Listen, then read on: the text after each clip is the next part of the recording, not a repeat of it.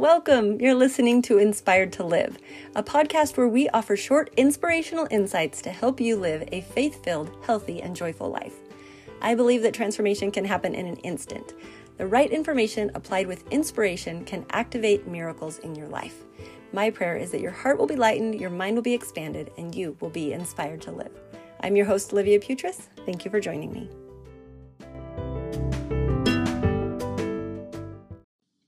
Hey, friends, today I'm going to share with you another really cool story that I have read lately. It's called Another Witness of the Gold Plates. It's the story of Mary Whitmer. So, for those of you who know, probably a lot of you who listen are members of the Church of Jesus Christ of Latter day Saints. If not, totally cool. Um, welcome, and I'm glad that you're here. So, part of the foundation of our faith and of our our church is that the gold plates were delivered to Joseph Smith by Angel Moroni in the 1830 or 1827, something like that.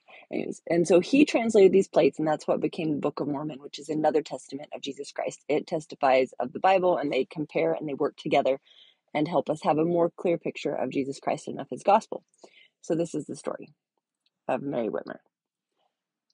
Imagine you're doing household chore like cleaning your room, or worse, the bathroom.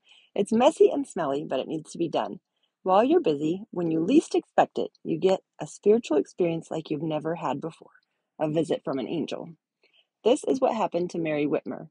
Joseph and Emma Smith and Oliver Cowdery were staying with Mary and Peter Whitmer while they finished translating the Book of Mormon. This made a bustling farm life even more stressful for Mary, who was caring for a large family. But she believed in Joseph's work and she pushed on without complaining.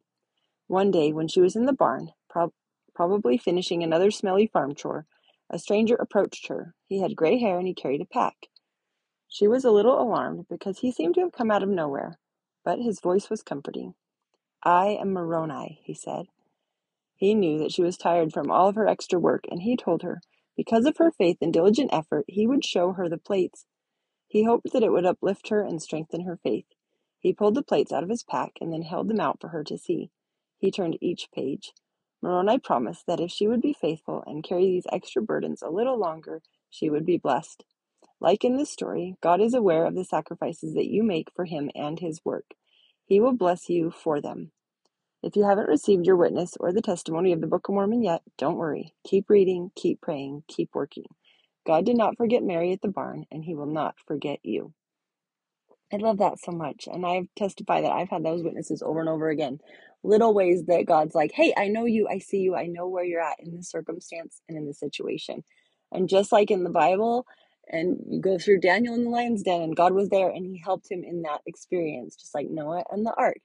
And in the Book of Mormon, Alma and the sons of Mosiah, and Nephi and the gold plates, and he built the ship. And his bow broke and God helped him get food, and the manna in the wilderness in the Bible, and all these evidences that God knows people. And when we turn to Him, He will help us in our challenges. So I testify that that is true and that God is aware of you. We might all not get to see an angel in our lifetime, but there are angels among us in earthly form and in spiritual form that are there helping and guiding our lives if we allow them to do so and if we call on them. And lots of times the angels can even just be your neighbor next door who comes over with a casserole after you had surgery or something like that, where there's we all have the opportunity to be angels for other people. And God knows us and is aware of us and will give us those little moments that let us know that He's aware of us. He's aware of our challenges and our sacrifices and our service, and He's going to help us all along the way.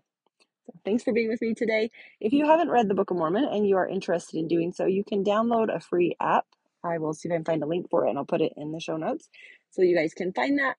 Um, and feel free to message me if you have any questions, and you can visit at learnlivefly.com. I think the outro says something about that. So you can do that, and I will talk to you next time. See you later.